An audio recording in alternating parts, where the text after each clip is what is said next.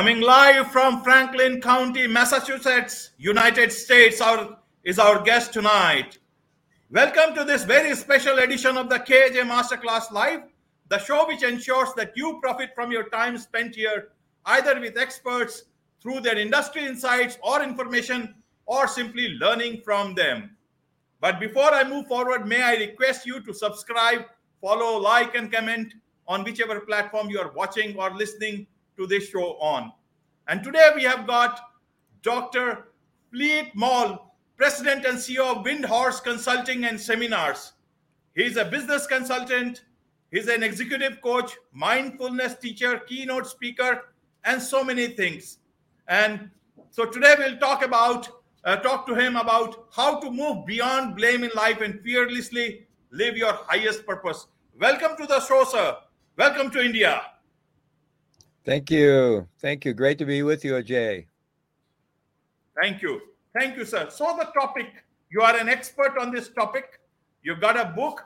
Uh, you have written so much on this subject. You talk to so many people ab- uh, around it and, and to everybody that you interact with, whoever, whether it's business or to or to your students. So, for us, if you can tell us what does this purpose thing what is this purpose in life? How does how does know what is purpose and how to find it and where to find it? Well you know that's a it's a challenging question. And uh you know we had a big online summit back in january called the best year of your life. And the first day of that summit is focused around finding your purpose your vision for your life. And sometimes we talk about that as our calling and you know sometimes our calling or our purpose finds us. I think that that it may, maybe more often it happens that way that our purpose or our calling just comes knocking on our door through some kind of life events that get our attention right? But right. if if we don't if we're at a stage in our life where we're not clear about really what our purpose is why are we here on the planet? We're all here for a reason right? None of us are an accident. We're all really important. We're all loved. We're all incredibly important. We all have so much to give, and we're all here for a reason. So if we're not clear about that, it's often helpful to do journaling and develop a daily practice of just writing reflections about what we're feeling, what we're thinking, what's important to us, what motivates us, what disturbs us, uh, what are we attracted to. And, and if we do a regular practice of journaling like that, and then go back and revisit, you know, look at uh, peruse what you wrote over the course of a week or something, and then another week, you'll start to identify some threads of what really is important to you and what really motivates you.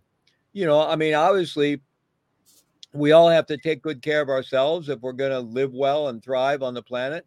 And then for many of us, a big part of our purpose is our family and taking good care of our family and supporting our family, and then our community as well and you know just being a, a good global citizen participating in our global community and a, where in a way that we're adding value.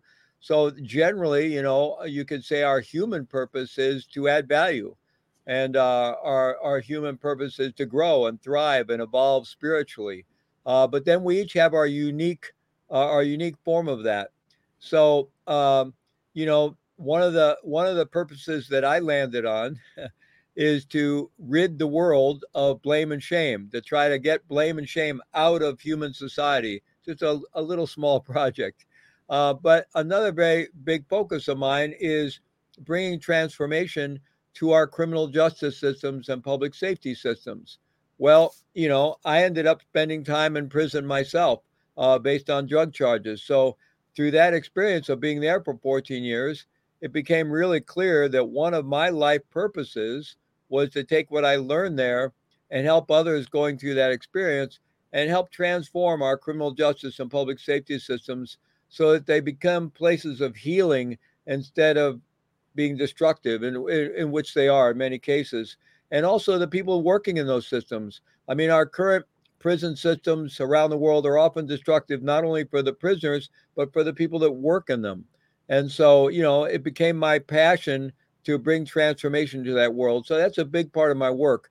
But I also saw how through that experience uh, and and through just being in the world, I, I began to really see that um, that our world society is clear it's carrying an unsustainable load of a toxic load of of internalized blame, internalized oppression, internalized shame and violence. And and that is always you know, internalized trauma.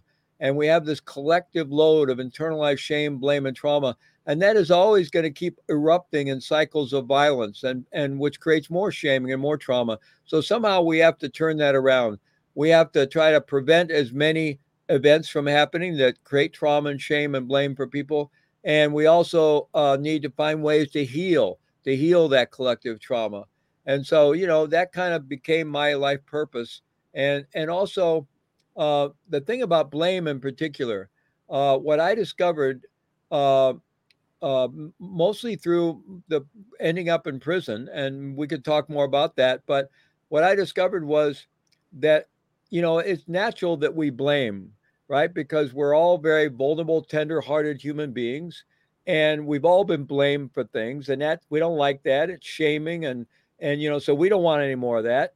And we've been kind of educated and enculturated to believe that when something bad happens, somebody must be to blame. Somebody has to be to blame. So if I if, if I don't want to be blamed myself, I better find somebody else to blame, right? So we almost instinctually deflect blame. And we shouldn't feel bad about that because it's just human but the problem is that when we do that, we give our power away. So right. when I discovered that, that became my purpose and passion to help people see that as as normal as it is to want to blame things on other people, it's not in our own interest because we give our power away. Because when I'm upset about things, unhappy about things, I feel like I'm being victimized or I'm suffering with things, and I'm convinced it's somebody else's fault. I just put that other person or persons or situation in charge of my internal state. Because can I control other people? No, I can't. You know, the only place I have any real influence is with myself, and that's hard enough, as we know. But we cannot control other people. We can't control the world. So when I blame, as normal as it is, I'm actually giving my power away. It doesn't make any sense. So radical responsibility or ownership is about choosing to put my energy where it can do the most good, which is with my own choices. Embracing that philosophy just completely changed my life for the better. And so it became my purpose to try to get that message out to other people in any way that I can. Perfectly all right. So you have put it nicely. Now let us go a bit back to 1985, if I'm yeah. correct, because that's where the I would I would say a lot of things started for you when when you had to uh, see prison because of drug trafficking charges. Now the first thing that comes to mind is that either people blame themselves or they blame them their fate.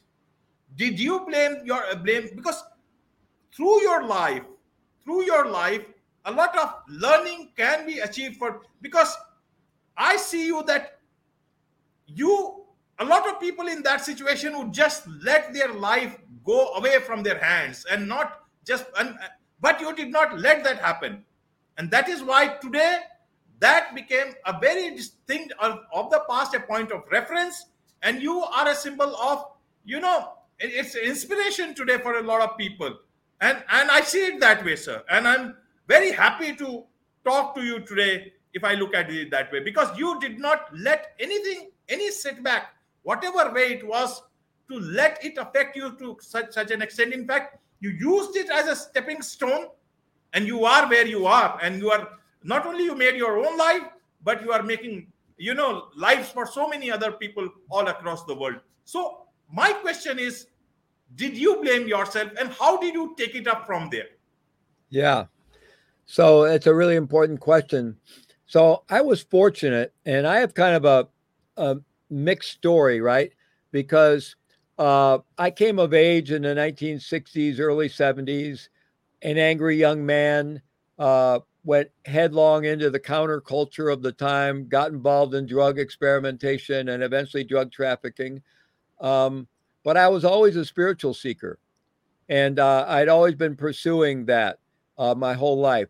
And so uh, I had this kind of split life. I spent part of the time involved in that craziness of the drug world and And you know, I also left the U- United States because I was angry. I was living in South America as an expatriate, and I justified, you know, being involved in that drug trafficking activity as a way to live outside the system. And also, the system is hypocritical. The system's bad, and you know, so I had all this us versus them thinking. And uh, but at the same time, I was still pursuing, you know, a spiritual path, and so they were kind of mixed up. And before I could untangle them, I earned my way into a federal prison sentence.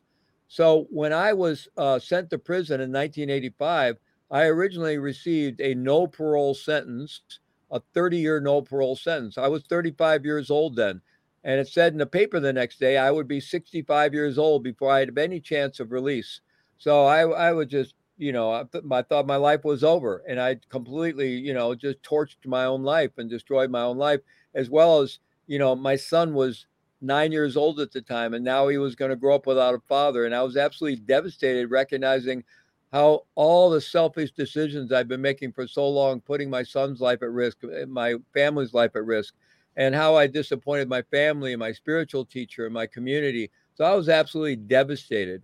But I became radically dedicated to get all the negativity out of my life and leave a better legacy for my son than just his dad went to prison or even his dad died in prison because I had no surety that I would survive my time.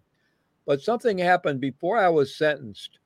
Um, I was, uh, you know, going to go to sentencing in the court the next day, and uh, with I was convicted of this so-called uh, drug kingpin statute.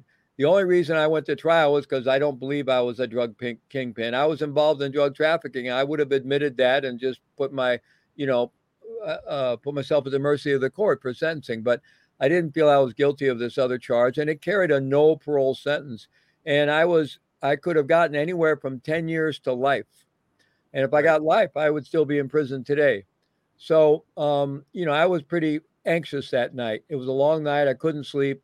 Um, they had me in an isolation cell, and you know, right before dawn, I stood up on you know in the cell uh, on top of this built-in kind of steel sink and toilet, and there was a little window up high.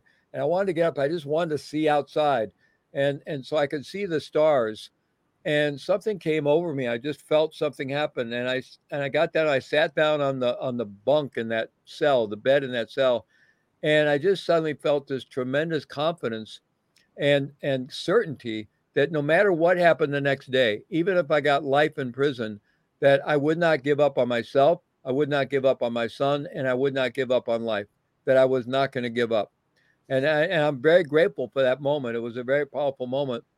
And then when I did get to prison, I realized very quickly that I was in a very negative environment, full of anger and bitterness, and and you know all the prisoners who society sees as perpetrators, they feel like victims, right? They feel and many of them have been victimized in their childhood. Most people that end up in prison were victimized in their childhood. That's how they get there. But uh, they also feel like you know their sentencing was unfair. Maybe their their their crime partners, you know, snitched on them. Their lawyer was no good. They have their whole victim story. And when you meet a prisoner, the first thing you do is you trade victim stories, right?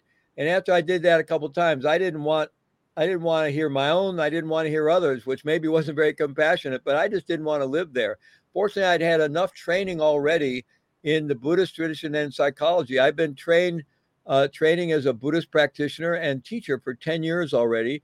And I had a master's degree in Buddhist and Western psychology. So I had a lot of training and I recognized I didn't want to live that way.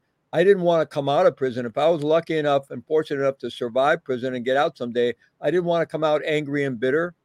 And I didn't want to live that way in prison. So I realized that I had to focus 100% on taking ownership for having got myself into that situation, what I was going to do with it, and whether I could have a life afterwards. It was going to be completely up to me. Now, I could have easily focused on blame because, you know, I did a lot of people's time. You know, probably, you know, 30, 40 different people testified against me and didn't have to go to prison. And I, that's the way the system works. So I, I did their time. Um, and uh, when the government prosecutes you, they don't play by the rules. They break the law, they break the rules, they play hardball, right? They're just going to bury you, right? And so I could have been focused on all that. And I could have been angry and bitter. And spent all my time blaming the government and blaming my lawyer and blaming, you know, former associates. But I just said that that's going to take me nowhere. So I said, I'm not going to do that. I'm going to heal my relationship to anybody I feel anger about. And I use spiritual practices from my Tibetan Buddhist tradition to heal any enmity I was holding towards anyone. And I said, I'm focusing on, I got myself in here. Only, uh, only my choices are going to get me through it and beyond it to do something with my life. So that's really where this idea of radical responsibility was born, taking 100% ownership for each and every circumstance we face in life, the ones we can see we had something to do with, but even the ones that, you know, just seem to land, you know, on our head, come out of the sky, and we feel we had no relationship to it, still, you know, at some point, the only really important question is, what am I going to do with it? Am I going to let it take me down? Or am I going to choose to move forward in my life in the most creative way possible? So that philosophy of radical responsibility was really born in my experience of coming to prison and having those insights.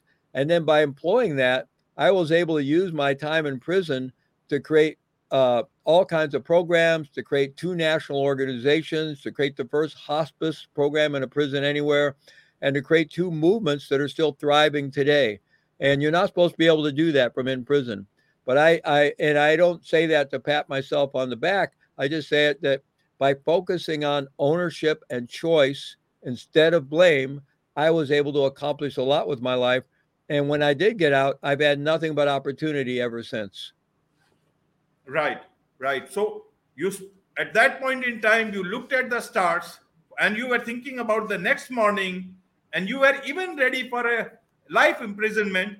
But then it was perhaps 15 years. It was quite less after that. How did that happen? Yeah, so I was sentenced prior to 1987. I was sentenced in 1985. Okay. And so I was sentenced under what they call the old law because under in the US federal system they changed the sentencing laws and they actually got rid of parole.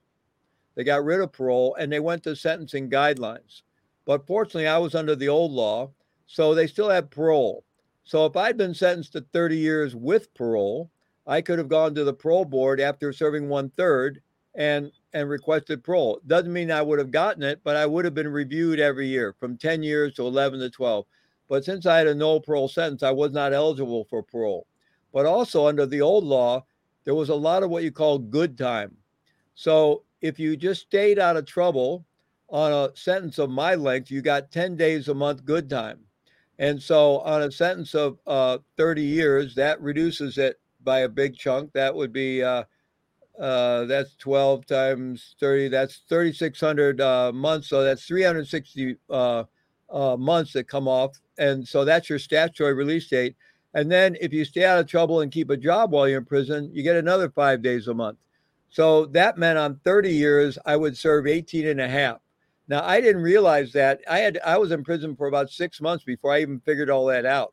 And it was a relief to, okay, I'm, if I stay out of trouble, I'll serve 18 and a half, not 30. It still felt like forever at that time, right? Felt like a very dark tunnel.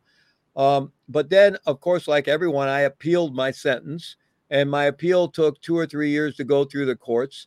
And on appeal, my sentence was an aggregate sentence of five different charges that I was convicted of, all related to drug trafficking. Well, um, on the appeal, they knocked off one charge because I was convicted of both conspiracy and this so called continuous criminal enterprise, which is another kind of conspiracy. They're not supposed to indict you on both because it confuses the jury, but they do it anyway. And, you know, and then on appeal, they drop one. So that reduced my sentence from 30 to 25. So at that point, I then knew I would serve 14 and a half on 25 if I stayed out of trouble. Now, when I got to prison with my 30 year no parole sentence, that was a big deal but within about five years, there were young men coming to prison with sentences of 40, 50, 60, 70 years for drug trafficking. And now there was no parole for anybody because after 1987, no parole and the good time was reduced to only 54 days a year. If you stay out of trouble, that's it, 54 days a year. So a 10, you know, that would be 540 days on a 10 year sentence. Uh, you know, 30 year sentence would be 1500 days, which is, you know, maybe five. So you're going to, on a 30 year sentence, you're going to serve 25 years. And there's no way out of that. The only thing that would change that is a presidential pardon. So these young people coming into prison today with these huge sentences, they have no hope. And so prisons have become more dangerous because they have nothing to lose. They have no hope. They know they're going to be in prison forever, no matter what. Right. So, anyway, I was lucky that I was sentenced under the old law. And eventually I did serve. I managed to stay out of trouble. And, uh, and I worked hard at that because there's trouble everywhere in prison. Um, right. And uh, I worked hard at that. And I, I served 14 and a half years, which was still right. a long time. Right, right, sir. The po- point I wanted to bring was that you kept a very positive attitude all throughout from the very beginning. Yes. Isn't you know, it? and I don't. I was. It was hard. I mean, I was scared when I, I was during my during my trial. I spent seven months in a in a really terrible county jail, just a horrible place, and I couldn't even sleep. I was having nightmares every night about going to prison, about being raped in prison. I, you know, I was I I'd, I'd watched lots of prison movies. I was terrified of going to prison, and when I got to prison, it's a terrible environment. And, you know, you have incredibly demeaning experiences with with the correctional officers and with your fellow prisoners. On a good day, you only have five or six, but it's a very negative environment, chaotic, noisy, um, and um, very dehumanizing, right? And so it really takes a lot of strength not to let that take you down.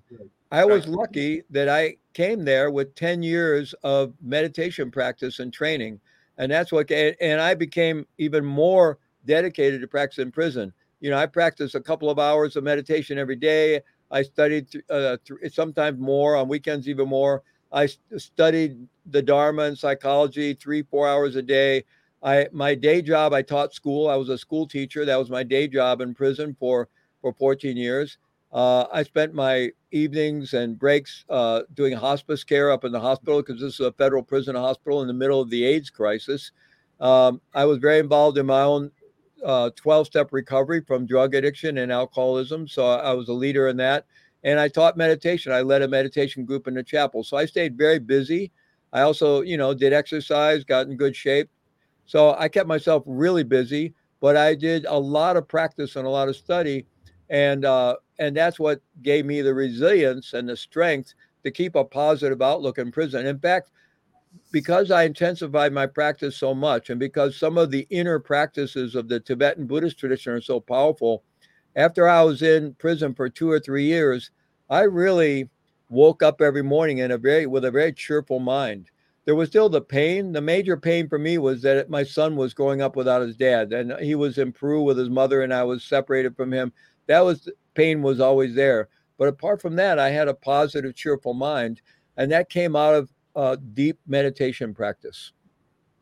Right, right. Talking of resilience, there is a, I guess, a global resilience summit also going on. If you can tell us about that, and we'll come back to the topic again. Yeah, sure. So, uh, for a number of years, I've been putting on online summits where we gather together many powerful speakers, uh, and uh, and over this one is six days long and uh, each day we have six or seven speakers, and uh, it's free. And uh, the first day focuses on and the overall uh, inquiry of this summit is how can we all uh, develop and deepen and sustain the individual and collective resilience we need to deal with you know the threat of climate change, the threat of nuclear war, ongoing wars and conflict, you know, all the social strife and polarization in our world today. I mean, we live in a very challenging, daunting world today. And how are we going to deal with that individually? And how can we come together? We need resilience, right? So the first day focuses on individual resilience, the second day on healing trauma and relational resilience. The third day is on community, cultural, and collective resilience. The fourth day is all about climate resilience. The fifth day is about creating resilient systems. And then the sixth day, we hear from indigenous elders, indigenous wisdom holders about how to change our relationship with the earth based on ancestral and indigenous wisdom. So that's a completely free summit with 40 speakers.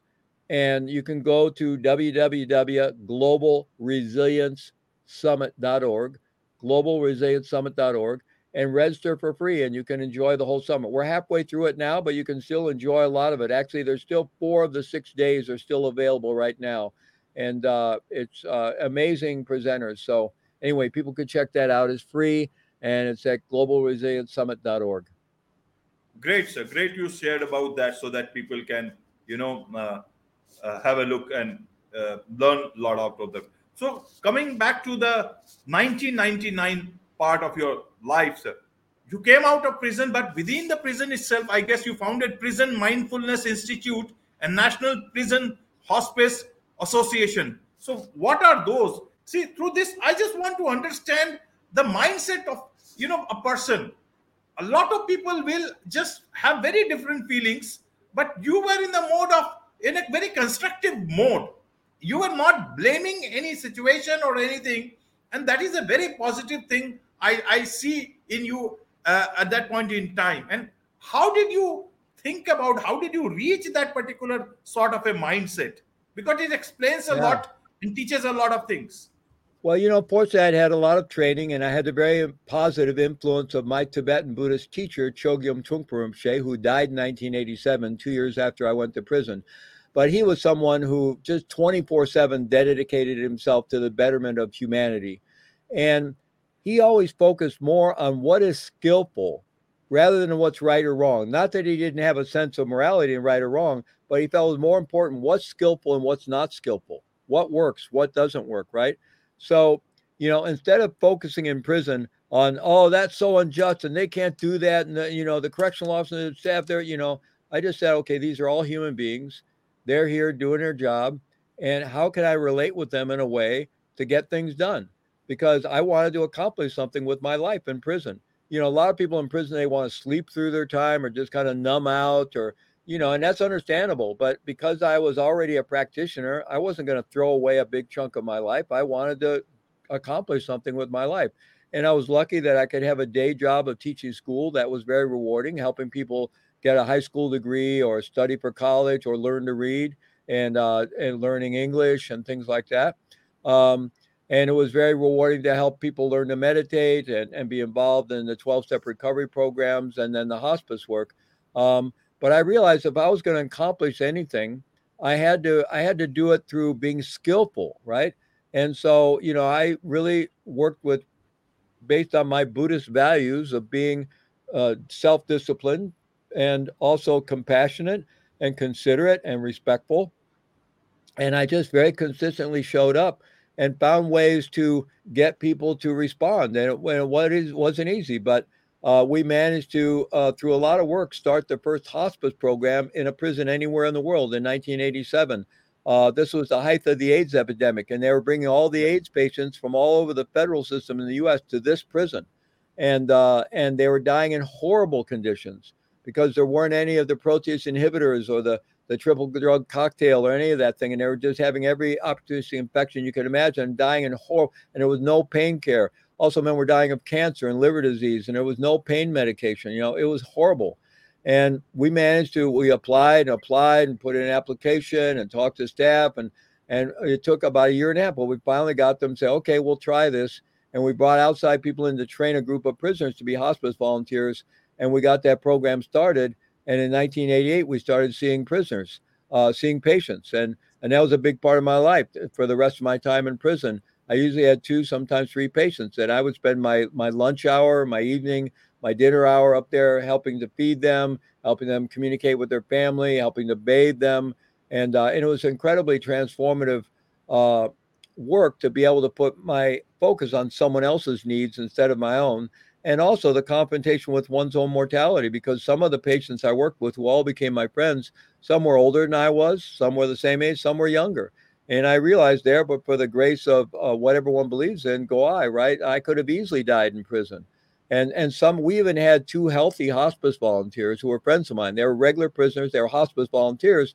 They got sick and became hospice patients and died there. So anybody could die there. And also there was violence in the prison. You could die from violence. So you know, so this was very transformative work. And also, you know, the meditation uh, practice for me was so important, and then teaching meditation. And I started to write about that and published it in journals on the outside. And people started writing to me because a lot of prisoners around the country were writing to various Buddhist communities and other meditation communities, yoga communities, and so forth, and and wanting help. And and there was no there was very little experience back then in, in prison ministry among Buddhist or yoga organizations. there was an active Christian prison ministry because Christianity is the dominant tradition in the United States. But there was, there was very little organized, and so people didn't know what to do. So people started sending letters to me in prison, and I was actually able to communicate with prisoners in other state prisons and county jails, but not federal prisons. I couldn't communicate with prisoners in another federal prison. They didn't even like me doing the other, but they didn't stop it.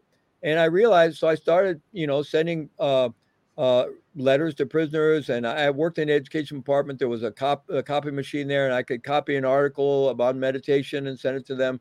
And I knew when they get this letter, it would be very powerful for them. So I was very inspired, but I quickly realized this is not something I wasn't a need I could meet on my own. So I managed to start a nonprofit organization on the outside with a little help from friends and getting a little seed funding from family and friends. And uh, that started what was called Prison Dharma Network, which is still the legal name of the organization. Today, we're better known as Prison Mindfulness Institute.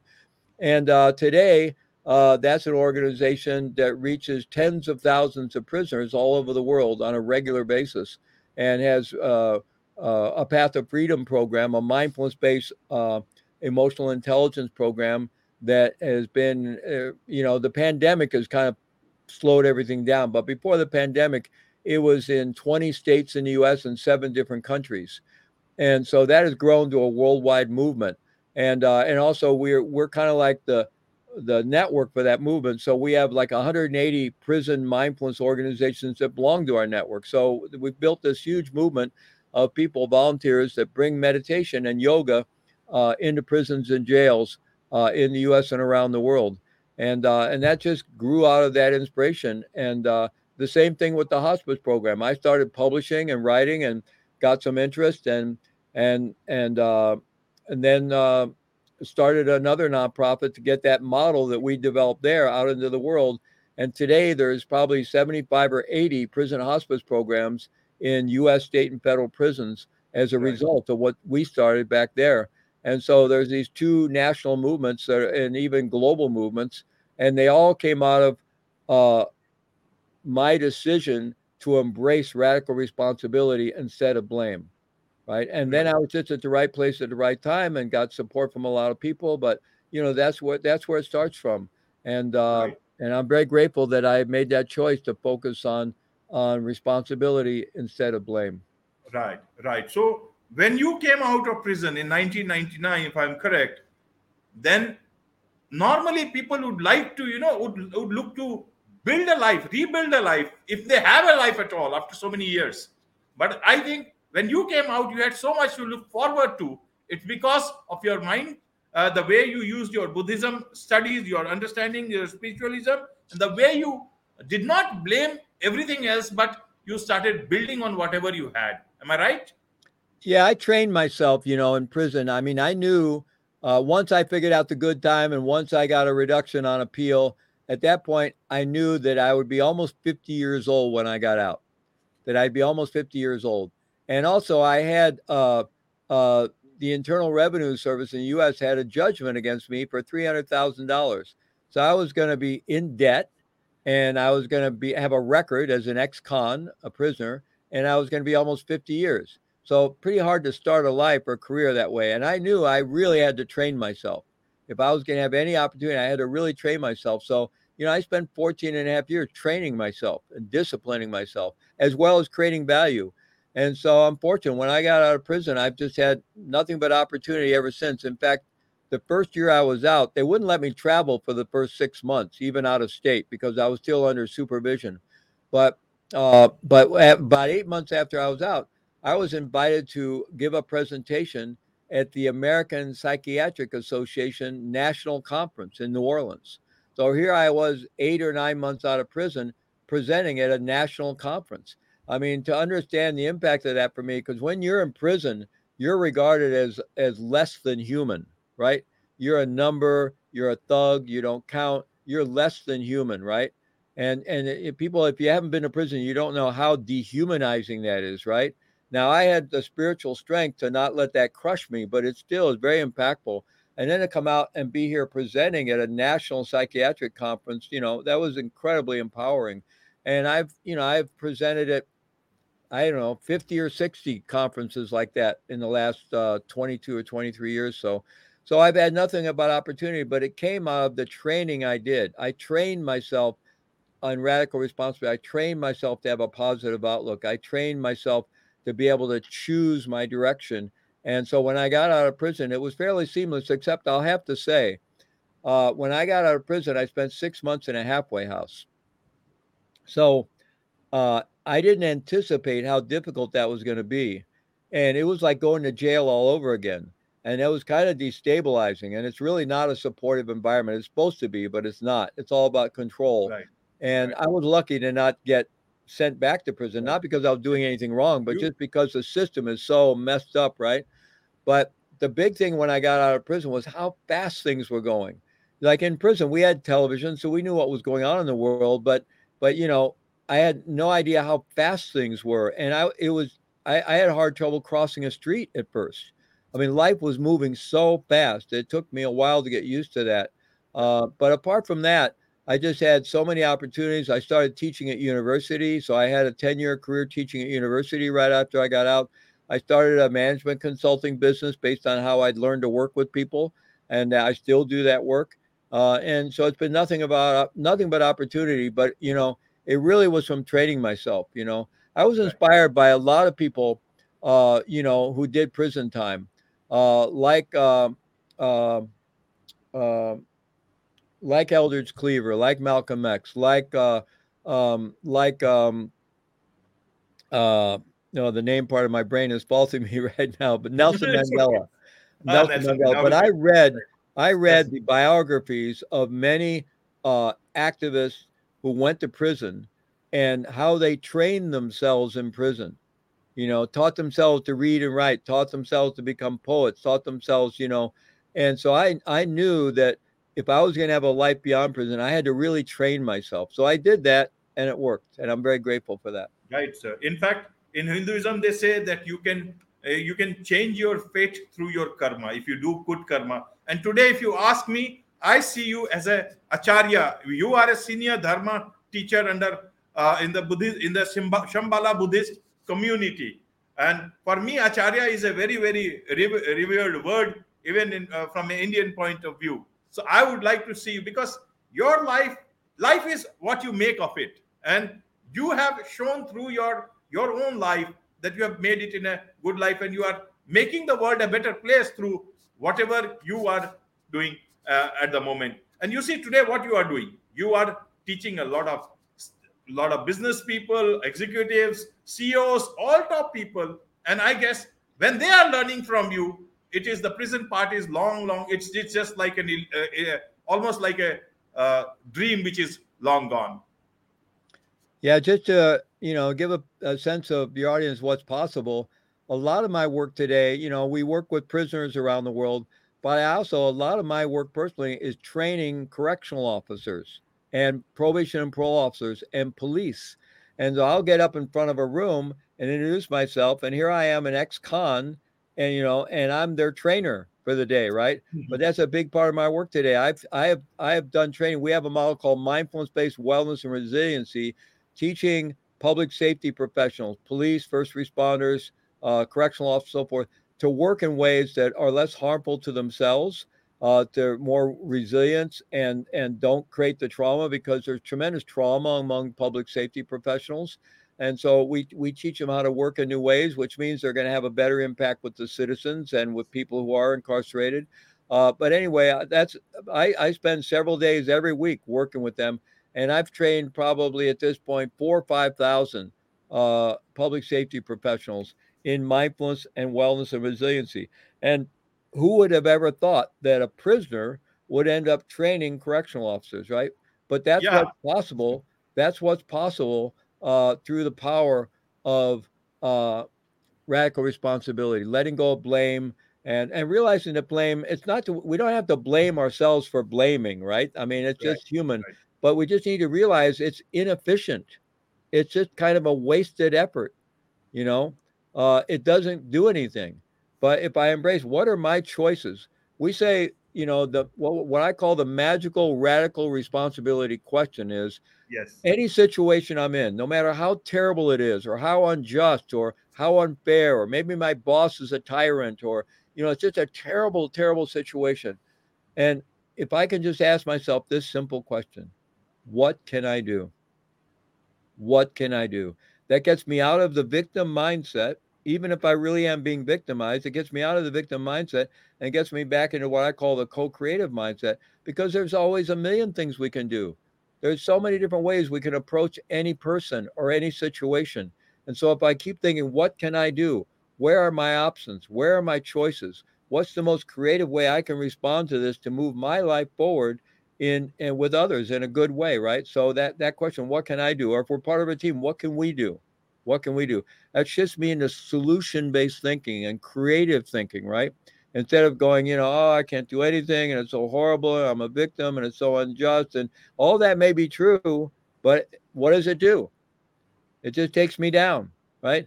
So we shift to, okay, what can I do? This is really tough. This is hard. Maybe this is unjust, but what can I do? What's the most creative thing I can do to make it better? So, can you tell us more about this radical responsibility model that you have, sir, so that you know our audience can understand what exactly? See, you are yeah. a very you are a tough man. You have a you are a spiritual man.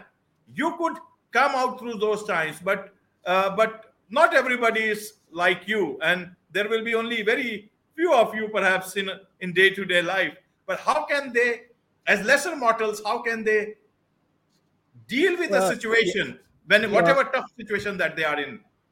Yeah i mean i'm like anybody else. I'm an ordinary human being. I get caught up in blaming. I have all the same struggles as anybody else. But i've learned not to get caught there not to get lost there to continually shift come back to come back to right? And radical responsibility i say it's voluntarily embracing 100% ownership or responsibility for each and every circumstance I face in life, including the ones I can see I had some relationship in creating or allowing, which very often I did have some relationship to it. But even the ones that feel like they just landed on, they just fell out of the sky and landed. I mean, everybody would agree I'm innocent, you know, and I had nothing to do with it. But still, at some point, the say the question is, what am I going to do with it? Am I going to let it take me down, or am I going to find some creative way to respond to it? Right. So it's living at choice. It's focused on what are my choices instead of buying into the idea that I don't have choices because we always have choice. You know, Viktor Frankl, who wrote the book Man's Search for Meaning, uh, you know, was a, a, a, a psychiatrist of Jewish background who whose whole family was sent to the to the death camps in World War II and the Holocaust, and he himself was in Auschwitz, the most infamous death camp of the Nazi Holocaust. And he was a psychiatrist and a thinker, so he was reflective, and he was seeing that some people are surviving and some people are dying quickly, and and uh, and you know he wanted to survive, and and he discovered uh, he discovered two really important things about life. He discovered one, the people that were surviving had some vision for a future. They had a will to live. They had, for some of them, they just wanted to get out and testify to what happened there, to the truth of what happened. He would envision being back in his life you know, completing his his academic work and his papers and presenting at conferences as a psychiatrist and a researcher. And he kept envisioning a future, and that kept him going. But the other thing he discovered was even in the worst situation you could ever imagine, and being at Auschwitz in a Nazi death camp is about as right. bad as it gets. Starving, emaciated, in the cold with hardly any clothing in the middle of a Polish winter. You know, it, it's hardly you can't imagine anything worse. Maybe a maybe a guard even has a gun pointed at your head.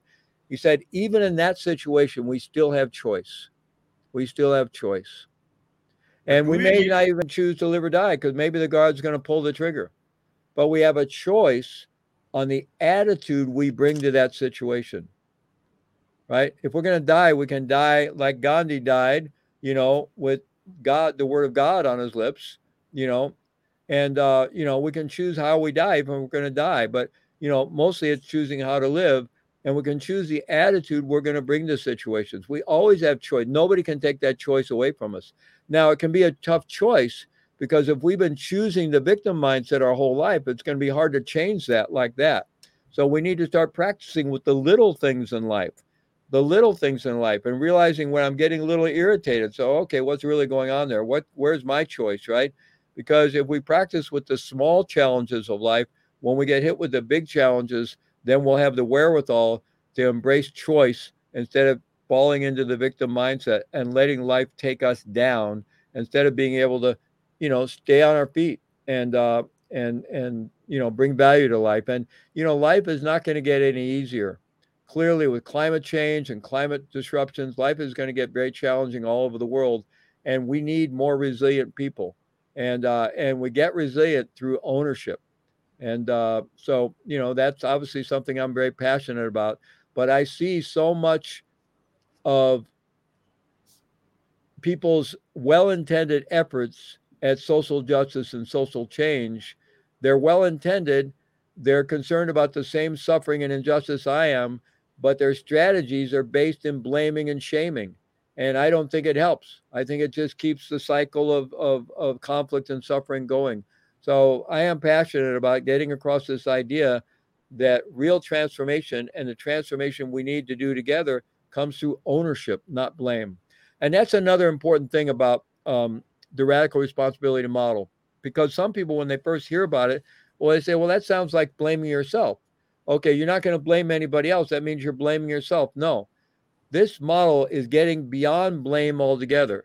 It has nothing to do with blaming others, obviously, but it has nothing to do with blaming myself. Nothing. And it certainly has nothing to do with blaming victims. When I look into situations to see if I had a role in the situation, that's not to blame myself. That's just for learning. Because if I can see, okay, I'm here and I don't like it, and here were the steps to get there, and I get that insight of my part in that, then I go, oh, I'll do it different next time. I learned something. I have insight. I could have taken a right instead of a left, right? And so I'm going to do it different next. So it's only for learning, never for blame, right? And and it's all about embracing choice and really personal power. Radical responsibility could be called radical self-empowerment because I'm choosing to place my energy where it can do the most good with my own choices and my own actions. But it's not about blaming myself. And in fact, the radical responsibility model is grounded in deep self compassion. You know, the first chapter of the radical responsibility book is about embracing the idea of innate basic goodness, that all human beings have innate basic goodness, that we're not broken, we don't need fixing, that we have an inner wholeness that has been called Buddha nature or Krishna nature or Christ nature. It's our innate divinity, goodness, and wholeness. We're not broken. Now, on the surface, yeah, we have lots of challenges, right? But in the depth of our being, we're not broken. And we can feel that depth through meditative practices. We can drop into below the surface and into that depth and realize I am okay and experience that innate wholeness, goodness, sacredness, divinity. And we can experience that. And that gives us tremendous strength. And then the second uh, chapter is all about having a mindfulness practice, developing more awareness so we can actually see how our mind works and see how the connection between thoughts and feelings and behaviors and how all our habitual patterns and our psychology and conditioning works because we have to see it to get free from it. And we do all this with self compassion and self acceptance. So it has absolutely nothing to do with blaming ourselves. But we've all been enculturated into this idea that somebody's always going to be blamed. It's not true. We can step out of blame altogether. So radical responsibility has nothing to do with blame, not blaming others, not blaming myself, and not blaming victims. It's all about living at choice and putting my energy where it can do the most good, which is with the choices I make every day. Okay. Okay. So if if there is something which is happening in one's life, uh, they just how do they just build up? They just say, okay, I'm not blaming myself, I'm not blaming anybody else. But then what does he do, he or she? Well, if you know, if something in our life is not working, right? First, we can get really honest and look, okay, what is my contribution to that? Not to blame myself, but to learn. Like, how did I get into that situation? Because if I can learn how I got into it, I can learn how to get out of it or avoid it next time. So that's purely for learning, not for blaming oneself. There's no reason to feel we're all human beings. We're all doing our best. Life is hard, right? We all, you know, we all got what we got as children, and it was a mixed bag for all of us. We get a lot of negative conditioning, and we, you know, the human the human condition is we start off as these very fragile beings, and then we try to paste together some sense of self just to survive in life. And, you know, it's a fear based construct that most of the spiritual traditions are about moving beyond. But first, we have to have an integrated self to begin with. And a lot of us, because of childhood traumas, aversive childhood experiences, we have a lot of struggles. We have a lot of conditioning. We have like a lot of faulty wiring in our nervous system. So we need to embrace, okay, I could blame my parents for that, but then I'd have to blame their parents and their parents and their it's just the human condition. So instead, okay. if I have problems, I need to, heal myself. I need to do self-healing. I need to do meditation. I need to maybe get involved in some kind of therapy. Whatever, okay. whatever I need to do and and then okay, I need to train myself to make better choices, right? And so I train myself to live at choice and and get the help I need to heal myself if I need help healing myself and develop some kind of awareness practice that lets me understand how the mind works and how the mind body is connected and how life works right? We need to education is the answer to everything right? If we if we don't educate ourselves and we don't have some kind of awareness practice it's like we're walking through life blindfolded right? And right. and of course we're gonna we're gonna just constantly run into things right? So we need to be awake and aware and we need to educate ourselves and train ourselves. And that for me that's what being a human being is all about. I feel like a human being is about being in training until the day i die and i'm you know i'm training to die because we're all going to die we don't know what happens when we die different philosophical and religious traditions have different ideas you know personally i feel there's probably multiple lifetimes that we go through but you know regardless uh, how we die is very important.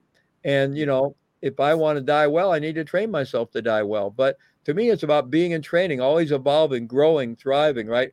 As human beings, we're, we're conscious beings. We're conscious beings, and we we have the wherewithal to continually evolve and grow and and experience life in its great fullness and add value to uh, to life, add value to our family, to our community, right? So challenging ourselves to to you know be the very best we can be but also doing that with compassion because life is hard and we're doing our best you know?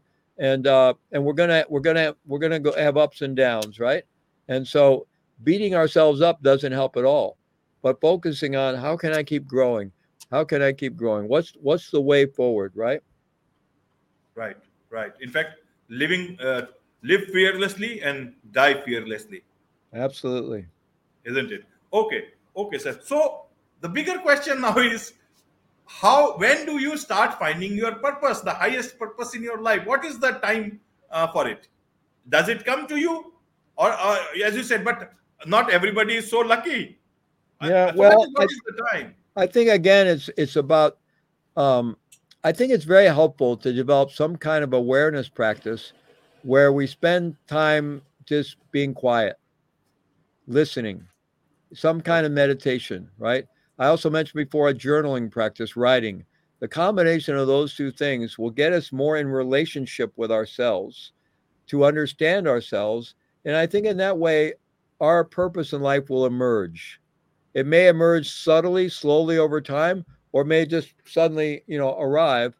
But, you know, it's about, you know, developing an inner life, you know, listening to ourselves inwardly, listening to our heart, you know, listening to our feelings and and so both journaling writing and meditating some kind of meditation practice will help us i think discover what our purpose is and if we're not sure we can also just get out and start serving because there's so much you know every there isn't a community in the world where we live that doesn't need help where there aren't people that need help. So we can just get out and start serving and see what calls us right? We can try this and try that. We can get involved in in feeding the hungry, or we can get involved in feeding, uh, visiting people who are sick, and or visiting people who are dying, or or working with children, or supporting people in prisons, or we just try different things until we find, oh, this is this is mine. This one, yeah, I feel this. This is me, right?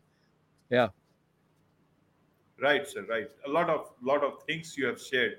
Uh, now, look, my last question is, sir, how do you look back at your life as as you uh, from where you are now from yeah well i think there's there's two there's two basic ways uh, that i see that and feel about that on the one hand i have no regrets it's my life path has been my life path and i've learned a lot from it and it, it's produced who i am today everything i'm able to i'm grateful to be able to bring some value to the world today and have opportunities to share and and and bring value to others' lives. I'm incredibly grateful for that. It's a profound honor to be able to do that, and uh, and all that is based on my whole life experience, every bit of it. Right. At the same time, I know that along my life path, I caused harm. And so I have a lot of regrets about that. I have a lot of regrets that my son grew up with his dad in prison. I have a lot of regrets that I was involved in drug trafficking, and I know that that the drugs cause harm to people. So I have a lot of regrets about any harm that I caused to anyone along my life path, and at the same time, on another level, I have no regrets about my life because it's created the person I am today and what I have to offer. Lots of philosophy involved in what you are saying, sir. Lots of it. But as they say, life is what you make of it. And you have made it a very, very wonderful life.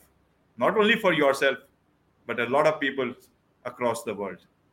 On this note, sir, it's a wrap on this edition of the KJ Masterclass. Thank you so much for joining us. Thank you, Ajay. It's a privilege and honor to be able to be with you and your audience today. Thank you, sir. Thank you.